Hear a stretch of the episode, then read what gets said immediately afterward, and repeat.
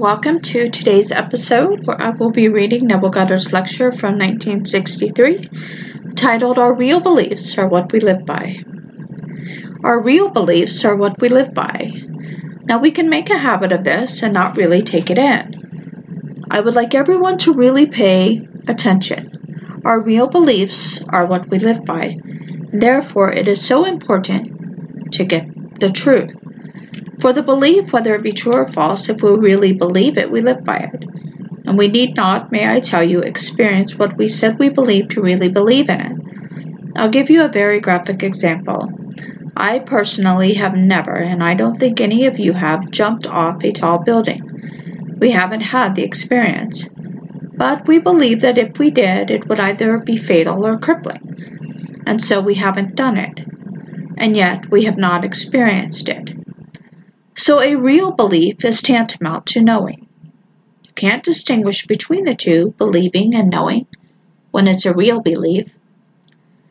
Now, a real belief may be a lie, but it's just as knowing as a true belief. So it's so important that you and I are exposed to the truth. Nothing is more important than that, the testimony of Jesus, be heard and responded to I'm sorry, nothing is more important than the than that of the testimony of Jesus Christ, and that it be heard and responded to. Nothing is more important. I don't care what it is in this world than that testimony of Jesus, that it be heard and responded to.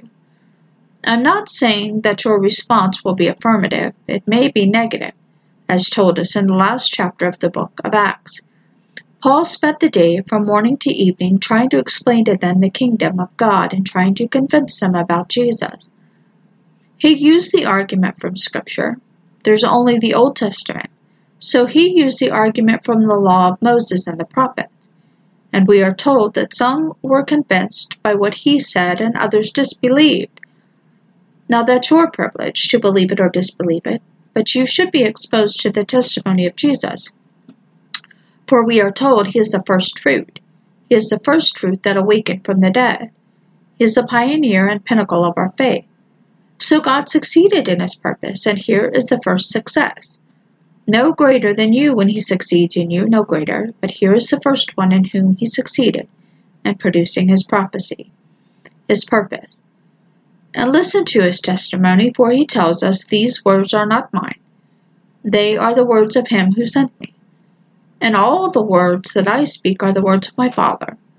And so he's only echoing what was dictated to him by the one who raised him from the dead. Now we come down to this level and take one of his statements. Here is the statement Whatever you ask in prayer, believe that you received it, and you will. Now, unnumbered hundreds of millions of Christians have repeated that statement. Do they really believe? Oh, they will quote it from Scripture. Do they really believe it? I have taken that same statement and put it into our modern tongue in these words Imagining creates reality. Many of you who come here, you've proved it. There are many of us who've proved it in a way, but they will repeat it and give it lip service. But I say if it gets real to the individual who has heard it because the habit of worry discloses a lack of faith in that saying. If I worry, I'm imagining, am I not? So if I worry about a problem, he can't find a job, things are going from bad to worse. I can't pay my bills and I'm worried. Do I really believe that imagining creates reality? Really believe it as I believe something I haven't actually experienced? Like jumping through the window? I know I'll break my neck or injure my body, I'll cripple or kill it, I know it. And I haven't experienced it, but I know it. That believing and knowing have become one. But when it comes to that, well, do I believe that I know it with the same intensity? Do I really believe that imagining creates reality? If I do, I couldn't worry, for worry is to only conjure what I fear in this world. For worry is an imaginal act. I couldn't possibly be concerned about anything if I really believed that imagining creates reality. So I say nothing is more important to us than to hear the testimony of Jesus and respond to it. I'm not saying that everyone who hears that statement will accept it. We're told he was rejected in this world. Who was rejected? He was rejected. Now let me show you who he is. We're told that he was rejected by the majority of the people of the world. And in spite of the numbers today, 100 million, I would safely say almost 900 or 900 million, I would safely say almost 900 million reject him because they don't know him. They think they know him, but they do not know who he is.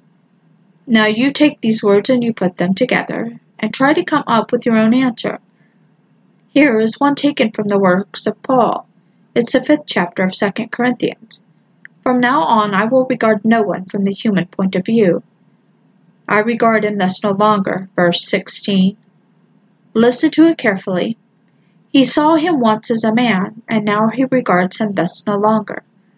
The same author, Paul, now in his letter to the, to the Galatians, he only wrote one, so in his letter to the Galatians, the third chapter, the 16th verse, our offspring is Christ.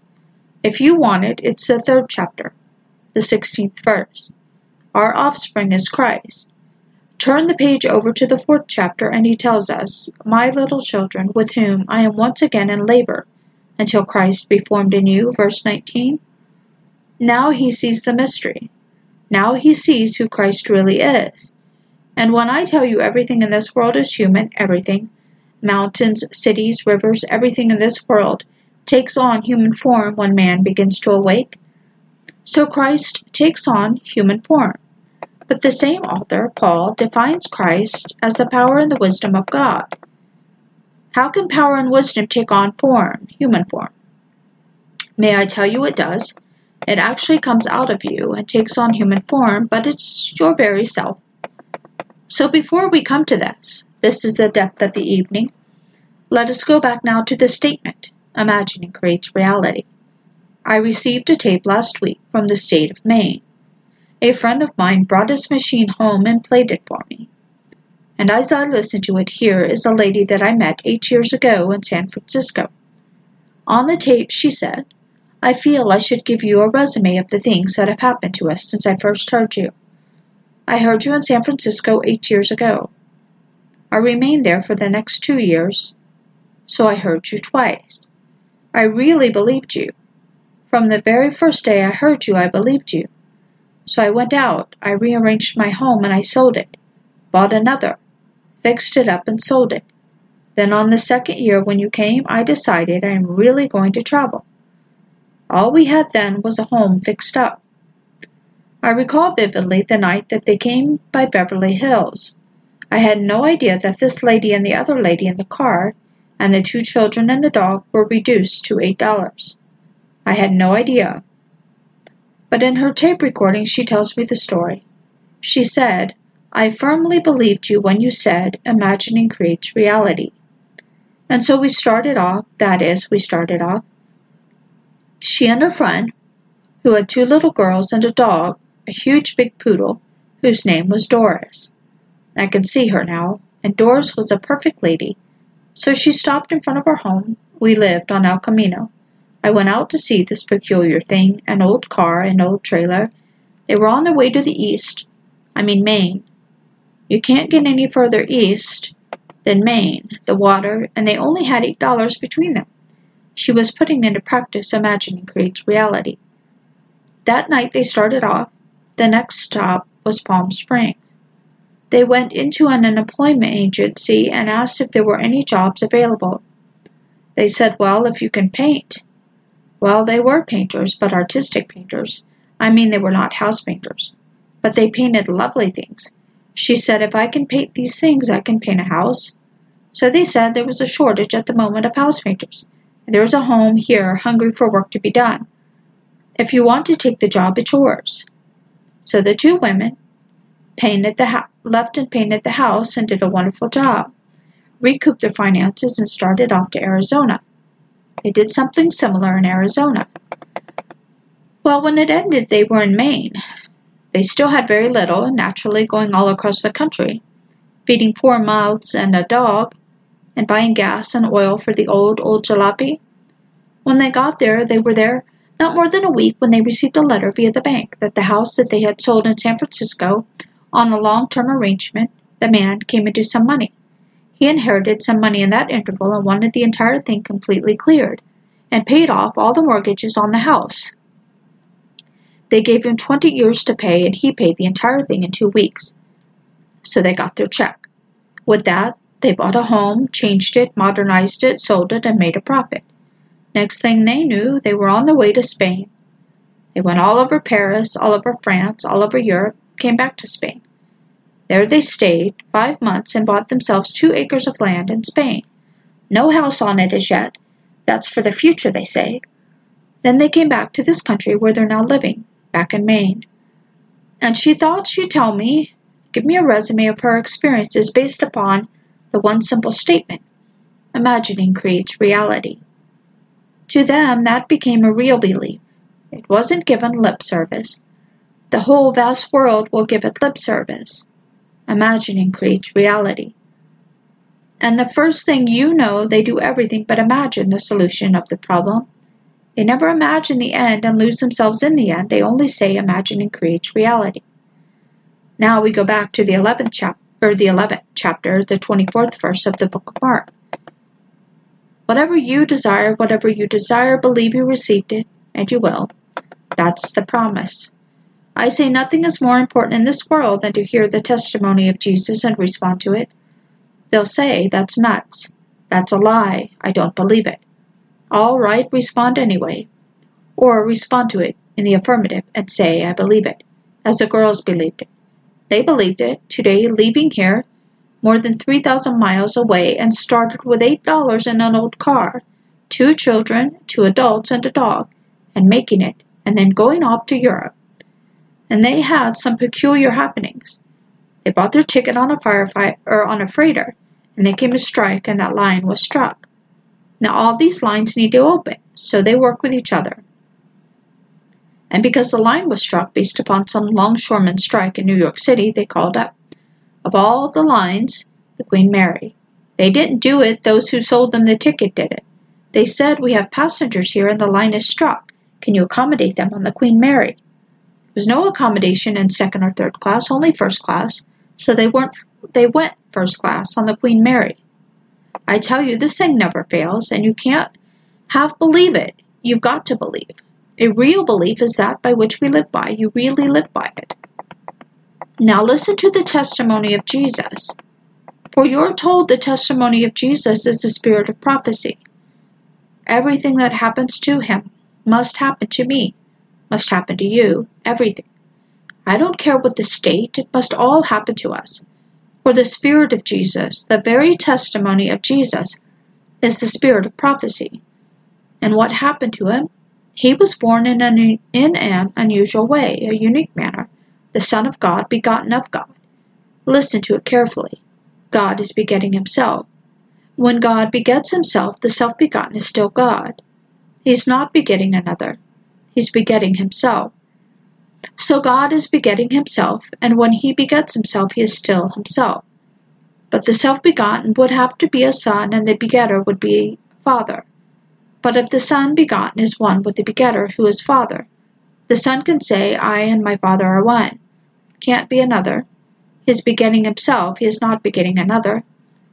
So if he begets himself, the thing begotten would be son. But because it is himself, and he, the begetter, is father, the state or self begotten is also father, is it not? He said, I and my father are one, my father is greater than I. But if the self begotten, though son, yet father, for he only begets himself, and therefore the begetter is a father, the state begotten is son but he's only begetting himself. Therefore the Son begotten is also Father. If he is Father, then he must have a Son. And so here's the great mystery of the appearance of David. David is set up in the beginning to prove to all that he begets that he gave you himself that is Father. And so God begets himself. And when he begets himself in you, it's you, it's not another. You come out of this tomb and it's you, but it's God. God and the state begotten are one, for he can't beget another. And therefore, begetting his Father, begotten his Son, while the Son and the Father are one. But because the Father is Father and the Son is one with him, he has to be a Father. Therefore, where is my Son? Then comes David. David comes into his world and reveals him as father. See the mystery? So I say nothing is more important in this world than that the testimony of Jesus be heard and responded to. One should respond to it negatively or affirmatively. I hope you will respond to it affirmatively. Because if you believe it tonight with the same intensity that you now believe what you have not yet experienced, like dropping off the house, you haven't experienced that, but no one in this world could argue you out of the belief that if you dropped off from the top of this house, you'd break your neck or cripple your body. That you would do it to disprove these statements, you would do it. Because to you, without the experience, belief has become, and there's a word missing, um, to know his tantamount, to know is tantamount to knowing, and yet you haven't experienced it. So I ask you to believe this with the same intensity, even though you haven't experienced it. I've experienced it, and I want to speak with the conviction of having experienced it that you, who have not experienced it, may believe it with the same intensity. That you now believe that if you dropped off this house, you would either cripple or kill yourself. So, this is what I'm trying to get over tonight. We only have a few left, three more after tonight, and not to give lip service to these revelations of Christ. For he said in his words and in our words, imagining creates reality. If you worry and it's a habit, you are, dislo- you are disclosing lack of faith in the claim that imagining creates reality. How could you actually worry about anything in this world and still believe that whatever you imagine will come to pass? For whatever you ask in prayer, believe you received it and you will. If you actually believe that, really believe it, not just give it lip service, you cannot then worry. You couldn't. For worry is simply a confession of your lack of faith in the claim that imagining creates reality. So I'm not asking anyone here to take a second-hand car and start start off for Maine. But if you only have a second-hand car, and that is your objective, may I tell you, we have tangible proof that it works. Here we have in our latest book 40 case histories culled from over, well, close to a thousand. I could have used them all, all based upon this simple claim that imagining creates reality. But you see, until it becomes something just as permanently fixed in our minds as an experience of falling off and yet not experienced, but believing to the point where it becomes knowledge, we can go back unnumbered times to former beliefs and not really persist in believing and applying this principle. And so many of us, even in the book, there are 40 stories told. I hope they're all still faithful to the picture. How faithful they are, I do not know. But even though their stories were used in the book, they could still go back to their former way of thinking and say to themselves, Well, you know, maybe it would have happened anyway. That's quite possible. I only ask you to believe, believe it with the same intensity that you believe something you have not experienced, that you so believe you know. You wouldn't take a razor across your throat and you haven't experienced it. You know without experience that if you did it, you would be dead. You haven't experienced that, but you know it. So, not everything that one actually knows is based upon experience. So, he comes and he reveals to us the most glorious thing in the world and tells us what God has in store for us to give himself to us. No strings attached, no intermediary. He gives himself to us, the Father. The Father actually becomes the state begotten, he begets himself, and he so begets himself he gives to the state begotten fatherhood. And David bears witness of that self begotten as Father. For David calls him Father to fulfill the prophecy of the 80th Psalm. I have found David, and he has cried unto me, Thou art Father, my God, and the rock of my salvation. Verse 26. Psalm 2. Thou art my Son, today I have begotten thee. Verse 7. So here was the thing set up in the beginning of time to reveal God's purpose. When He begets Himself in us and we come forward out of our own being as Son, we have to be Father. Although we are brought forward as God's Son, the Father and the Son are one, but He's one and the Father's Father is the Son. If then, if then I am a father, where is my son? 1 6. If I'm really self begotten and my Father and I are one, then where is my Son? And then comes David, and David calls you Father.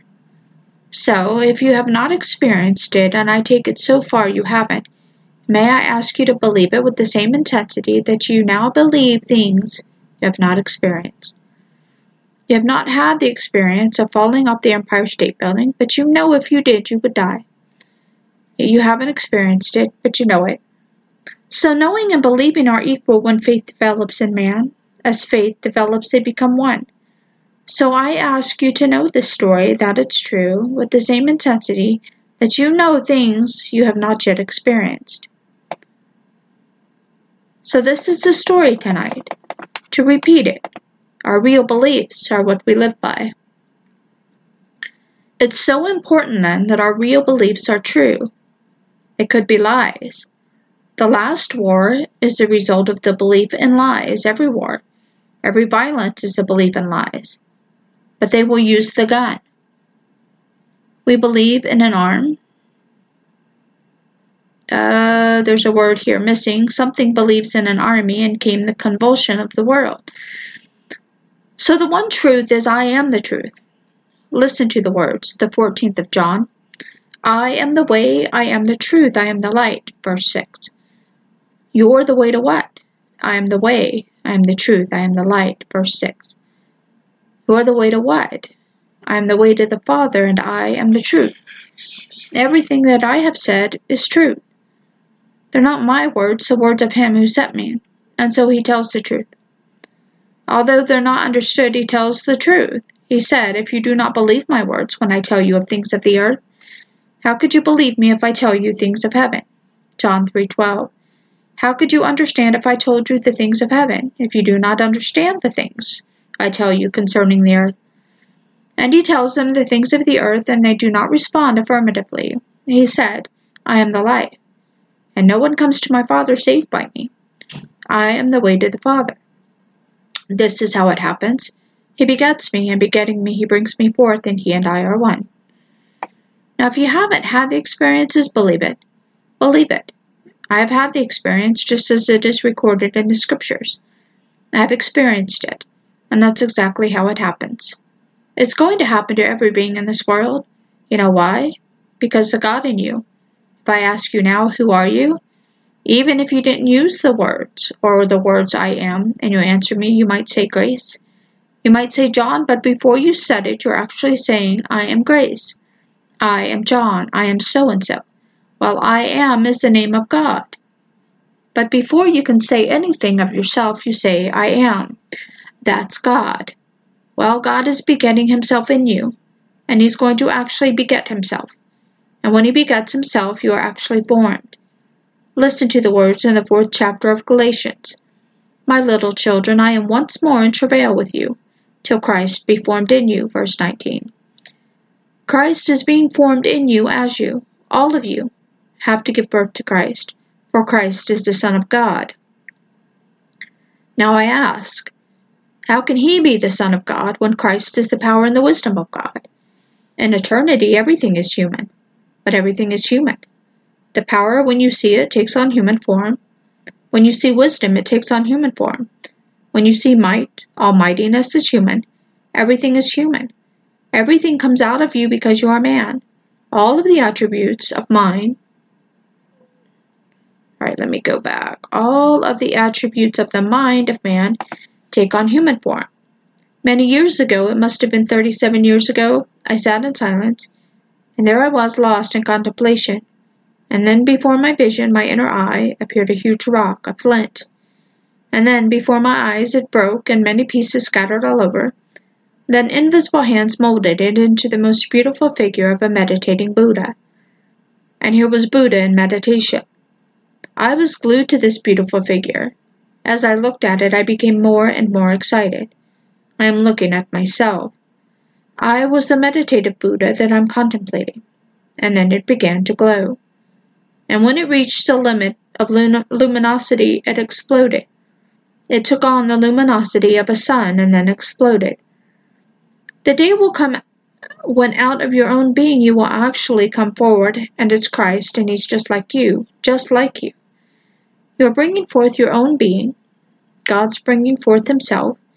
And the self brought forth is a form, the form, the unbegotten, beginning himself, and it's you. Christ is your offspring. When he comes forward as you look at him, he is yourself.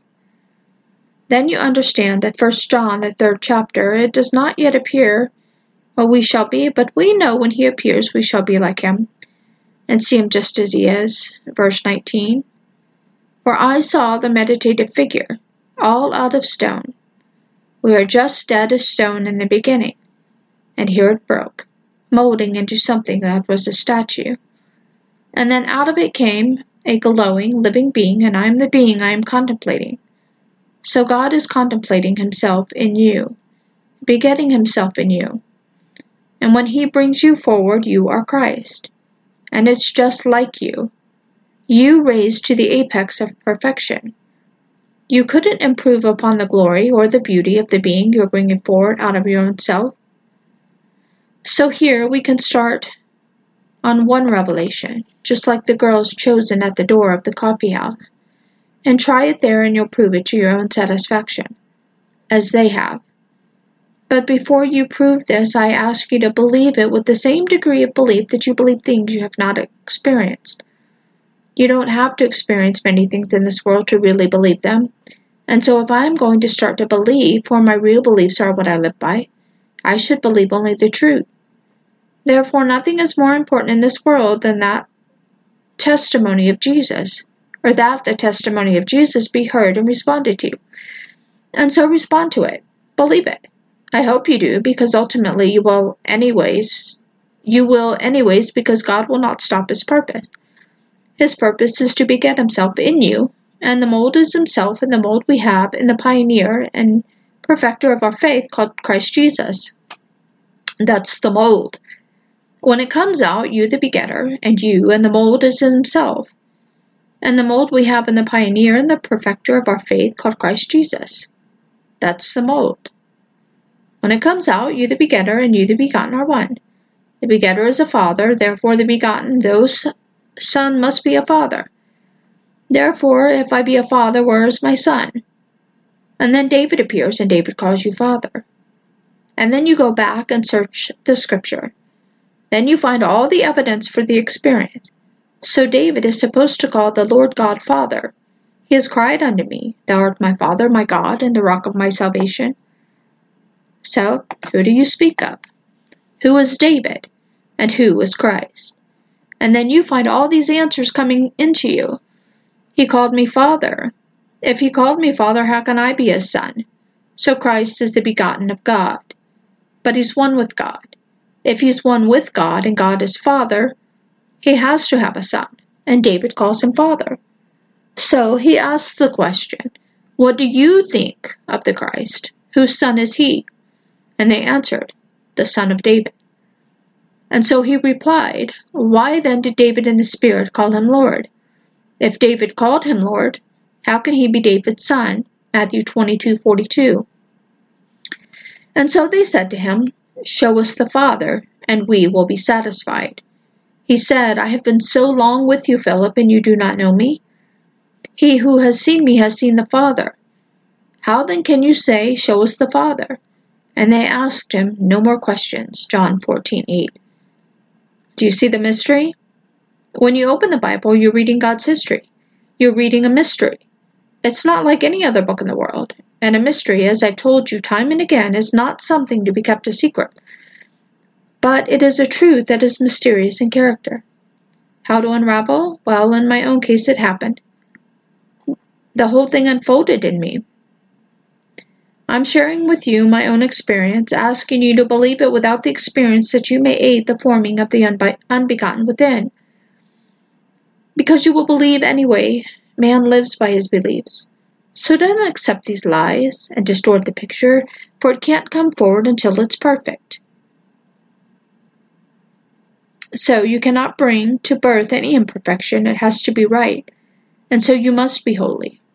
For the Father, the Lord your God, is holy. But I can't bring forward anything but the holiness, but the perfection. So if you believe a lie, then there's a distortion, and you can't bring to birth anything but perfection.